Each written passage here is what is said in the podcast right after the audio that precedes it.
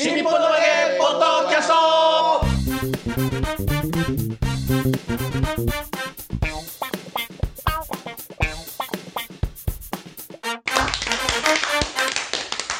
いどうも皆様こんにちは。新日本のわけポッドキャストの時間がやってまいりました。待ってました。カレーでシャンマリこれございます、広瀬和夫プロデュースこしらんまるこん満喫新日本のわけという落語会を不定期で成城ホールで行っております。各駅停車各駅停車、その宣伝のためにやっておりますこのポッドキャストでございます。快速の中の種類を間違えると、成城学園前降りらんないからさ。ああそうです区ね間準急とかのそうそう。この間初めてやっちゃった俺。新森とまで新百合ヶ行っちゃっ丘まであ上りた。上りって今上りとで止まってくるんですそうそうそうよあのそう小田急線の成城学園前でやっております。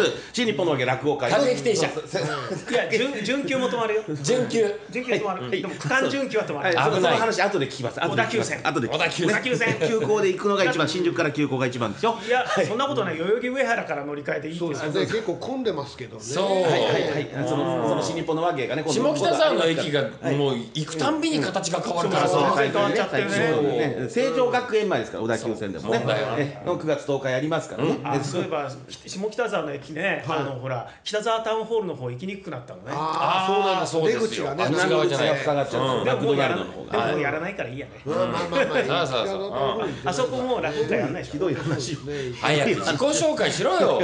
おめえらがちゃちゃ入れるから。やってんだ。早く。ここでいいから早く進行しろバカ。どこまで。行ったなん？なんおめえの役目は何なんだ？進行ミュージッはい、だから我々がやってるこの新日本のわけという。今すごいダサいダジャレを言ったけど大落丈夫？語会の、えー宣伝のためのポッドキャストです。まずは私が霊霊しゃまる子そして、立川こちらです。はい。あれひどいね。なんか0一回点だも気があるんねですよ。三遊亭満喫さんです。はい、はい。はい。我々のプロデューサーがこちら。広瀬和夫です。よろしくお願いします。そうです。いいねじゃあマルコさん前回話さなかったことをぜひ。まあ時事ネタというねお話がございましてでちょっと落語の中にもぶっ込んだんですけど、えーまあ左團次師匠がね、ああう立川左團次師匠がちの一門ですよ。えーお亡くなり立になって、川流。えーまあブラック師匠の会で何度かお会いしてますしね、ん。えーちょっとこれはお通夜に行かなきゃなと、告別式にはちょっと伺えなかったんで、えーお通夜だけでも行こうとう思いんましてですね、町屋斎場でしたね、そうです。僕はあの告別式の方にはい。行って。えでまあ立川流なんで、ん。あの落語協会をまあこう脱退したえうん。皆さん。そうですよ。で、まあ、いわゆる分裂騒動の時の当事者もまだたくさん生きいますいますいます。サザン実証だって予選には入ってたわけですからね。えーで、立川流は、えー落語協会としては認めないという、認めない。えーがあって、えーまあ後で写真見せますけどあの楽屋張りっていうのが出るんですよ。ね、あの楽屋入るとお寄席の楽屋にいろんなお知らせが、掲示板みたいなのね。これが2つ目になりますとか、うん。このものが真打ちになりますとか、うん。えー携帯電話。今日はお茶っ葉ありませんとあかおそれは前座さん同士でね。解決するわけね。携帯電話の、ん。音はマナーモードにしましょう、うん。でわざわざ書いて、楽屋で。で事務局の、ね、字で落語協会、ん。事務局。で落語協会の正式のハンコがポンと押して、うん。わざわざそれがね楽屋貼ってあるんですよ。へえにもかかわらずですね、うん前座さんがあまりにも聞かれるだろうから手書きで、うん。えー、左團実証の葬儀は、えー、町屋斎場で何月何日、うん。何時からですと手書きのやつが貼ってあって、うん。それには落語協会のハンコが押してないわけですよ。認めてませんよ。認めてないですよ。でも携帯電話のマナーモードにしましょうはハンコがポンと押してあって 楽屋にドンって貼ってあるわけです。へおい携帯以下の扱いかと、えーちょっと悲しくなっちゃったんですけど。いやでもほらそれは認められないっていうのはさ、団体としての意識だからね。携帯とはまた別かもしれないようん、寂しいなと。家元が亡くなった時のねでもお別れの会にもね、あの落語協会でも、ね、親しかった皆さん、まあ、馬風師匠含め、はい。い、らっしゃってましたよね。はい。えでそれはうちのねその元立川流の馬王師匠も参,、参ん。参加してるわけですよね、で「俺いいの?」みたいなこと言われたらしいんですよ、うん。立川流出たんでしょみたいな、えーでもお前たち村八部という言葉を知らないのかと、うん。ね村八部って言葉ありますよね、はいはいはい、えー村でそのうんあまりにもひどいラクダみたいな人は仲間外れされちゃうと。みたいな人。でもいろんなその冠婚葬祭ありますけども家事と葬式は別だと。うん。家事と葬式で困ってたらそこは助けようと。うん。だから村八部残りの2部は付き合うよと。うん。それが村八部なんですよ。ためになるな。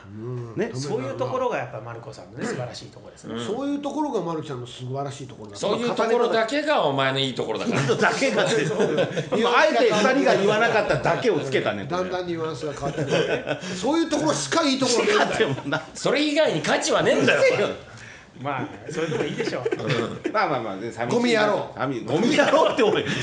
ただの悪口だろそれ。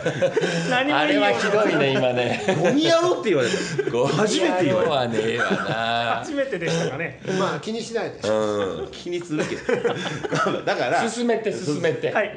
であね、落語協会もね、村うん。村八部って言葉知らねえのかよと、うん。ね、葬式ぐらいいいじゃねえかって、まあ、それは個人的にちょっと思いながら、うん。でもまあ、佐田師匠何度かお会いしてるから、じゃあ、お通夜行こうと、町屋祭場行きました、うん。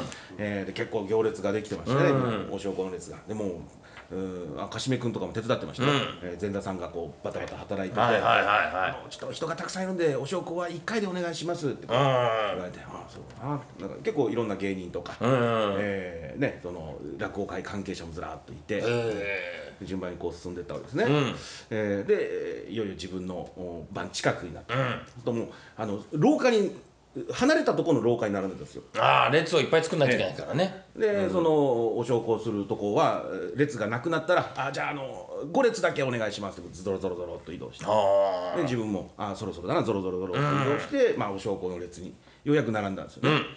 えー、するとまあなんかネタになるものはないかなと、探してしまうのが芸人の差がですよ、えーキョロキョロキョロキョロもう目,、目を皿のようにしながらなんか突っ込みどころねえかなと、うん。まあ、人の、ね、お葬式で大変に、え不謹慎な話なんですけども、えー、ななんかねえかなと思って探してたら、うん。えーそれをうん見つけた談春師匠がつかつかつかっと、うん。えーもうあの5センチぐらいの距離に顔を近づけて、えーうん。お前もキスすんのこれ？みたいな 距離だよね。談春師匠ってね。であの人絶対目をそらさないですか。ら、うんあの目を目を見るね。5センチの距離で目をこう、うんえー見つめられてなんだろうなと思ったら「お前もっと悲しそうな顔しろ」って。申し訳ない。バレてんだよ。ですよねですよね。ちょっとなんだったらちょっと笑ってましたよね。すいませんでしたね。ネタを探してるのがバレてんだよ。すいません。すいお前ません。ちょっとでちょっと節目がちにしながら、えーキョロキョロ。談春師匠とはそのなんですか交流はあるんですか、いや一度楽屋でご挨拶したぐらいですよ、ん。ええ仲良くなりたかったんじゃないですかね。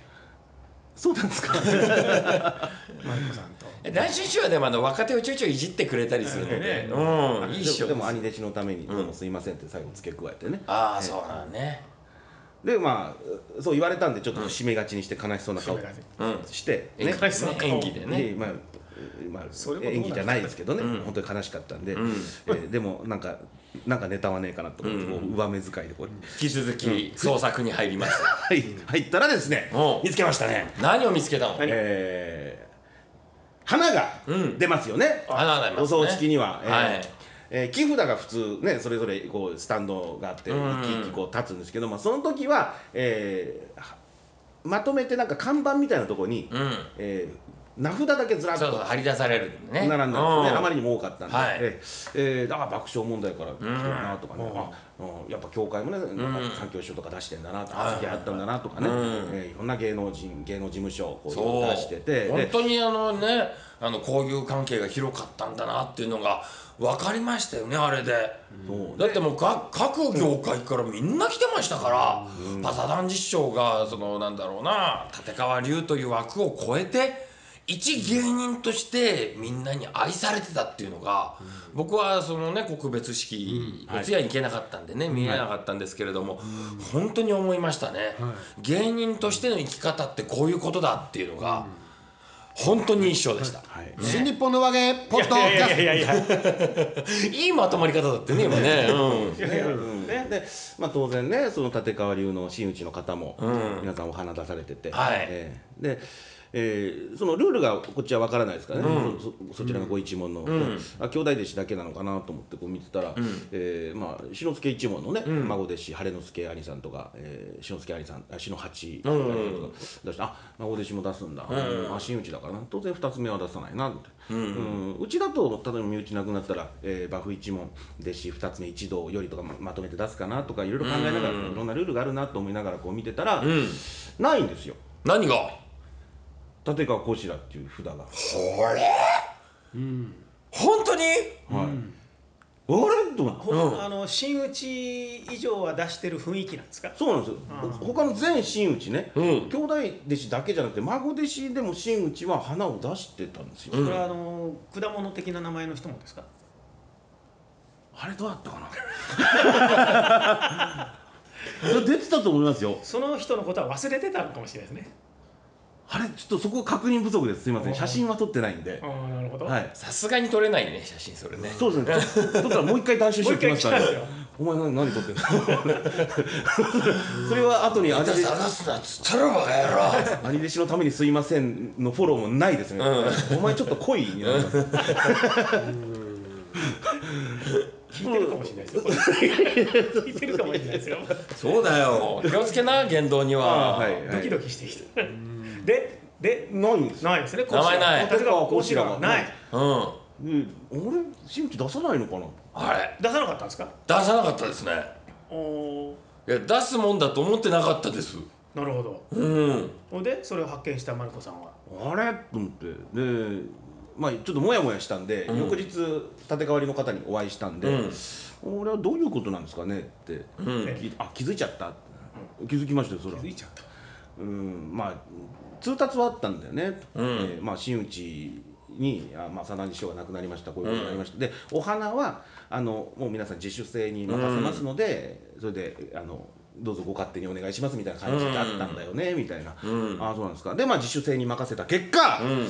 立川こちらの名前がないという お花がないという、うん。うんことになり、はいはいはい。おやおやっと私だって自主性だから。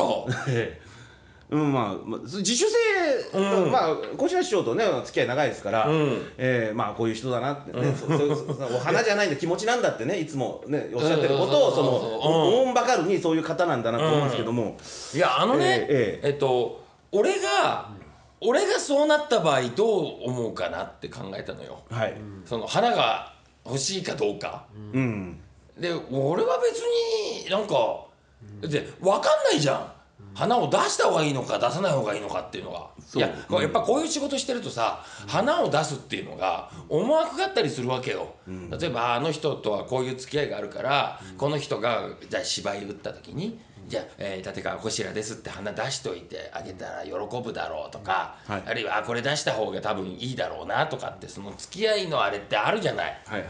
でもあのサタン実証って俺言ったらあの講座にも俺真打ちの昇進の時にさはいあの広めに並んでもらったのよ。あそうですサタン実証には、はいはい。うん。ステージホールでやりましたね。そうそうそうそう。でもうちの弟子もねあのだだいぶ可愛がってくれたりとか、えーあったりする人だからはい。あの俺はまあそのなんだろうな、えー対外的にこうというよりも、俺はサダン実証俺がサダン実証だったらこう思うかなっていうので俺は出さなくていいかなっていうふうにあー決めて出さなかった、むしろ心でね、うん。ということ。でもその代わり結構あれは弾んだけどね香典？香典は弾んだけどね、うん。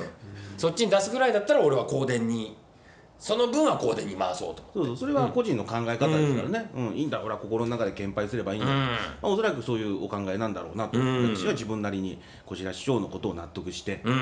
えーまた札に目をやったんですよ、うんはいえー白く一門。うん。他にも真打ちいますよね。いるいるいる。なんか5人ぐらいいますよね。結構いるよ、ええ。うん、一人も出てなかったんですよ。みんな俺と同じ考えないんじゃないかなそこは。なるほど。で他の真打ちの方も知らないんで。そうでしょう、え。うん。知らないけれどもないのは分かったんですね。名前は知ってるからね。ええ。で見えないようにちょっと携帯ポチポチして、うん。あの真打ちの名前検索して確認するわけですよね。あれと思ってね、ええ。白野だろ？白良だろ、うん。楽長だろ、うん。白玉もと白玉。かみたいな。楽勝これお医者さんだよな。お医者さんっていうのはこう常識をわきまえて、特にこういうねそのん。葬式とかね、うん。その付き合いが多いだろうからこういうことはやる人なんじゃないかなと、うん。あねまあまあみ皆さんね、う一問がそういう考えなのかな、うん。うん、分かんないですよ、ん。分かんないけどでもよく見たら、うん。志らく師匠も出してる。やめろよお前。そこはやめろお前。そこは切るところ。だだからね一門の考えなんですよ。あだからやっぱり師匠の心を読んで やめろよ。その話題をそれ以上に膨らますな切るところがどんどん増えるだけだこれは。いやだってこの話題はそこに向かってくるからいやいのかなと思って。でそこはね僕ちょっとねうちの人に確認してないのでど。どういうつもりだったか分かんないんですよね。だから純粋に忘れてたっていう可能性もあるから。まあまあね。うん。いやーね。でも本当ねサダン実師は面白い師匠でしたよ、うん。ね。えー。あのー小白さんもね独演会でサダン実師匠の思い出をね語ってましたけどね、うん。よく若手をいじってくれたりとそうかそうそうそうそうね。いじってくれるのよ。サダン実証って。へえああまあこう結構上だから言ってみたらはい。自分の師匠よりも上の人だから、そうですよね。そう、ね。うん。となるとほら師匠よりも上の扱いになるわけじゃん、はいはい師匠の兄兄弟子ってことになったら。でこっちはただでさえ孫弟子でさ、接点をこっちから作ろうと思ってもなかなか作れないでさ。じゃあ何会に勉強に行きますって言ってもさなどういうつもりなんだこいつみたいな目で見られたりもしたりいろいろ難しいのよ。はいその孫弟子でしかもなうちの師匠というのが、えー、立て替えるなだから今は違うよ俺が入った時だから20年ぐらい前はあ志らくの弟子だろうおめえらみたいな もうもう志らくの弟子が志らくが気に入らないから志らくの弟子もままとめて気に入らないみたいな、そういう時期があったのよ。うでもいろいろこうねむず難しいなと思ってる中やっぱいじってくれるのよ左団実証が。いやあのそれこそ左団実証まで行かない人はいじってくれたりするよ。と当時のあのワコールさんとかはね、えーまあ、今ダンケイさんだけれども。それぐらいの世代の人はいじってくれるんだけれどもそれよりはるか上だから。えー落語協会で真打ちになった人ですもんね。そうですね、うん。たった今への、ええ。そうですよだから皇帝ですよねだからね高い弟子と、うん、相当古い人なわけじゃないですか、こっちからしたら、ねそれが俺の前でボケてね。でどうしていいかわからない時に「あんちゃん突っ込めよ」っ て言うのよ。これはできねえわと思って「ああすいませんでした」っつって謝るんじゃないみたいな。もうもう何を言ってもしくじるんだよ。でも本気で怒る人ですか？怒ったとこ見たことないですよ。いやだからそこが分かんないのよ、あのね俺が何か楽屋でさまだ前座の頃よ。誰もいないからしょうがなく俺がお茶出すしかないわけよ。ね。で俺お茶の出し方もよく分かんないしさ俺ね。前座の仕事だろそれ。そうだよ、うん、でもやってなかったから。ね。あでも一応ほらお茶通りますぐらい言うわけよ、ね。はい。誰もいなくても「お茶通ります」っつって。で「師匠お茶でございます」って出して「ん。ぬるい」ぬるいんだバカ野郎！みたいなこと言って「やっべえ」と「えお湯から出したけどぬるいのかな?」と思ってたらうんおじさんにはちょうどいいけどね。あボケだったんだそれみたいな。うわーと思ってすごいいい師匠だった。あねえ。うん接点はあったんですか？うんだからブラック師匠の会で何度かご一緒したぐらいなんですけどね、うん。うちの師匠の方がむしろ、ああえーあのテレ東の大喜利番組で「ハリセン大魔王そうかそうか」やってた時はもうずーっとセットで動いてたみたいですね。そうですね。一緒でしたね、それ。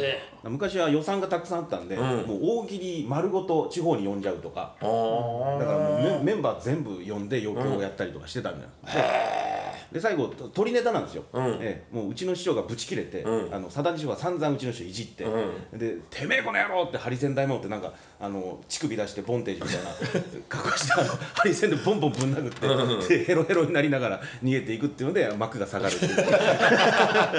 もうそれもうお決まりだったらしいんですけどね、ええ。だからあの師匠が副会長の頃出した「会長への道」っていう本でももう左男児はいい味なんだからあいつは寄席に出てほしいっていうことを書いてますよね。本当ね寄せに向いてる人ですよね。そうですね。ーうえー。ん寄席の匂いをね、うん。えー寄席芸人の匂いを出してる師匠でしたね。ね。だから立川流の寄せでもねやっぱり本当にあの、どこへ出てもやっぱり必ずそのその場にふさわしいね笑いそうだ本当かっこいいなと思ったのかっこいいですよは本当に。サダンジ師匠から最初かもしれないな。うん。うんえーでその本当あのテレビで売れた方ですからね昔ね。だからやっぱりあのあこの人知ってるってなるあの年配のねお客さんもよくいるんで立川流の寄席でやっぱりそそういう存在でもあった。んですね。うん、という。でまああのうちの教会の雑賀師匠とね組んで、余興で、えー浪曲子守歌の、えーまあ、当てぶりっていうんですかね。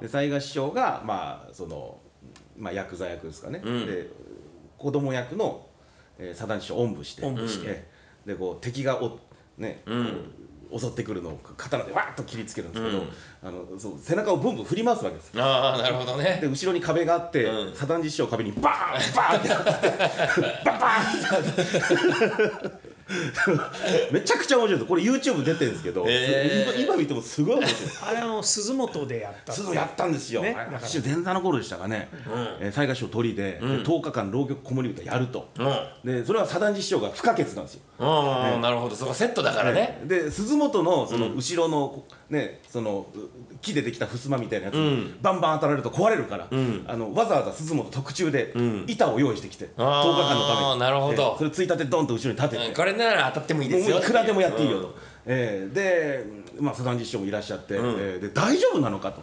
ああねそうですよ。だって葬儀に、ね葬儀のお知らせに、落語協会のハンコを押さない協会ですよ。ねね村それぐらいの。だ大丈夫なの？その寄せに。か立て替わりは NG と言ってるところですよそこは。だから石庭判断で、ん。板を踏まなければ OK と。そうおんぶしてる。おんぶしてれば。降りちゃダメだよと降りると問題になるから。なんなのその。袖でおぶって、うでバンバンやって、うで袖まで戻ってきて下ろすなら OK 講座に上がるっていう意味をそこまでこう解釈するわけだ、へで知らなかったその浪曲子守歌って余興ね、うん。でもうもうみんなあの伝説の浪曲子守歌が鈴本で見れるってもうもう袖なんか芸人が鈴なりになってて、でななんなのなんなの、もう見たら何が始まんだろう。見たらもうバンバンバン。サダンチがいい当たり方するんですよね。ゴンゴンみたいなね。すげえ面白いなと思って、えー、あそれも生で見たの。それが最初で最後でしたね。あ万吉さんは接点は？僕はあの好きでですね東洋館のあの興行で僕前座で入ってて、その師匠出てらしたんですよ。下関ですけど、でもう好きでね僕は、あのいつか稽古してもらいたいと思ってて、ーうん。えー真打ちになったぐらいのタイミングに、えー化け物使いをお教わったんですよ。はい、それで、えーももうね教えていただくっていうのは広小路の立川流の寄席に行くわけじゃないですか、うん。もうね緊張しますわねそれは、うん。楽屋ね。だってどう接したらいいか分からない人は多いわけですそうそうそう。しかも立川流だからね。うん、でまあ幸いっていうかその時は晴れの助兄さんが鳥で。あで打ち上げ行きましょうって言って、うん。まあ、とある、まあ、師匠と、えー、左團次師匠と、まあ、晴れの助兄さんと僕っていうテーブルができてたうわけん。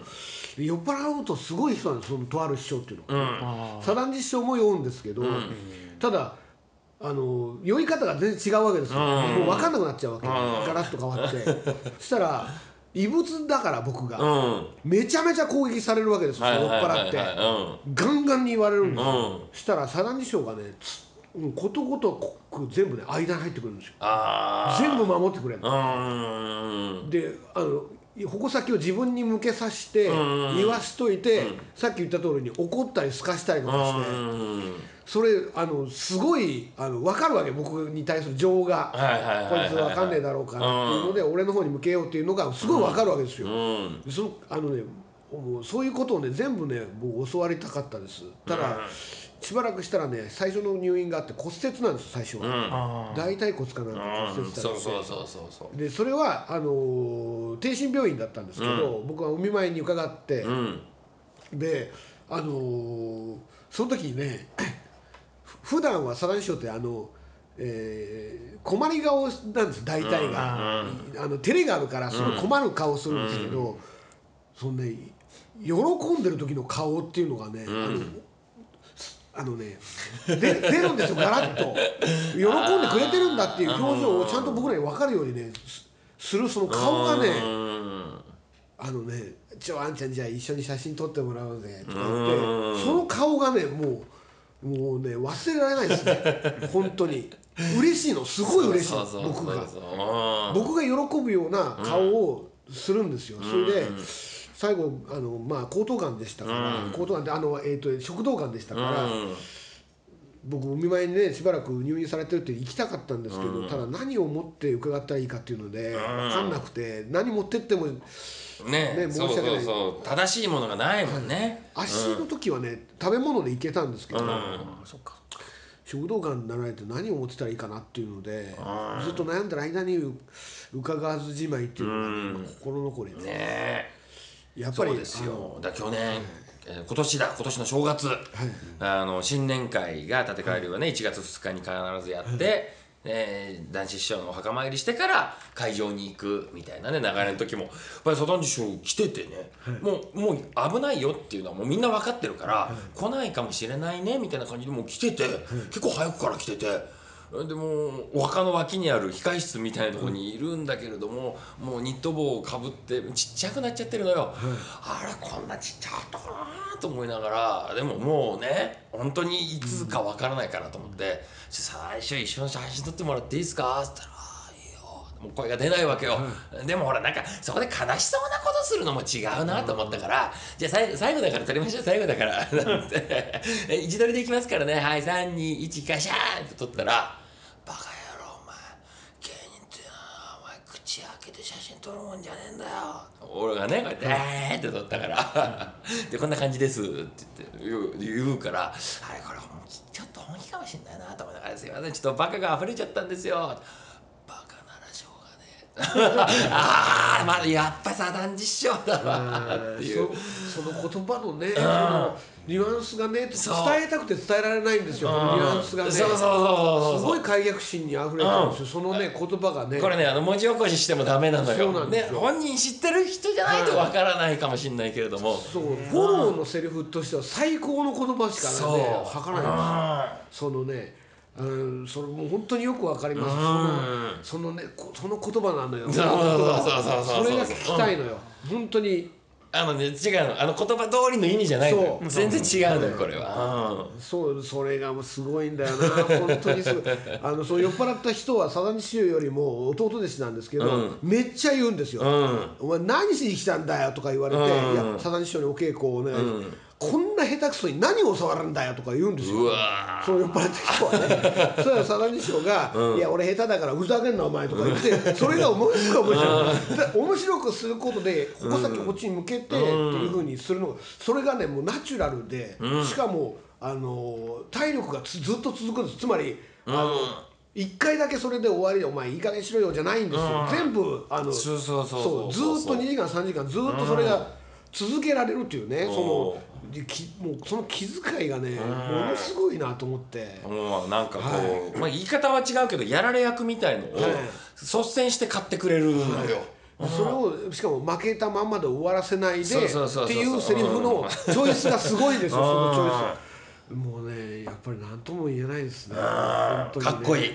ほんとかっこいい衣装だった、はい。一回だけでも絶対稽古に行きたいと思ってた。うんだから最後声がねで出ないあのちゃちゃんと出ないのにもかかわらず講座に出続けて、無言落語っていうのやってたのもすごいですよね。そう。サイレント落語サイレント落語ね。うん。あれあれがまたねなんかすごいかっこいいですそその発想でやっちゃうってとこがね、うん、でいやもうちゃんとそここれはあの後輩に見せてんだろうなっていうのを半分思いながら見てましたね、あれちゃんと面白くて客も笑うしね、うん。だからそれはねやっぱすごかったですね、そう。芸人っていうのはこういう生き様なんだよっていうのを下に見せてるなと思いながらね。負けないんです。絶対負けないの。絶対に。いい師匠でした。でまあ、パーティーの時その新年会でしたっけ、うん。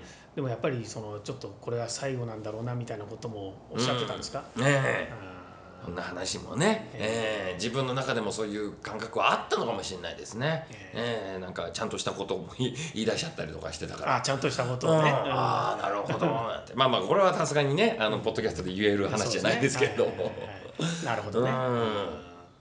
というわけで、ね、いい師匠でした、ねもっとお会いしたかったです、やっぱりねサザン実証がね残してくれたものはね我々がちゃんと引き継いで行かないといけないですからね。ああいう芸人さんがねどんどん出てきてほしいですよね、これからもね。まああの落語そのものもだからその面白さのなんか本当伝わりにくい面白さがやっぱあったんですよね、本当に。あのどこが面白いってね。いつも同じギャグを入れてるんだけどその入れ方がもうその古くなっているところが面白いというそのチョイスがね やっぱ本当そう言葉のセンスがだから素晴らしかったんですよ、きっとね。というねことで。まあ変な話ですけど、寄席に入ってたらもっと面白さがスいやトレートに伝わった人だろうと思う。僕もだからあの自分の本で書いた時も最初から最後までとにかく寄せに向いてる人こういう人がいてほしいっていう人だってことはねずっと書いてましたけどね。えー。ね。まあ、寄席の世界はですねあのジジイ枠ってのがありますからね、えーあの浅い時間におじいちゃんが出てきて軽い話すると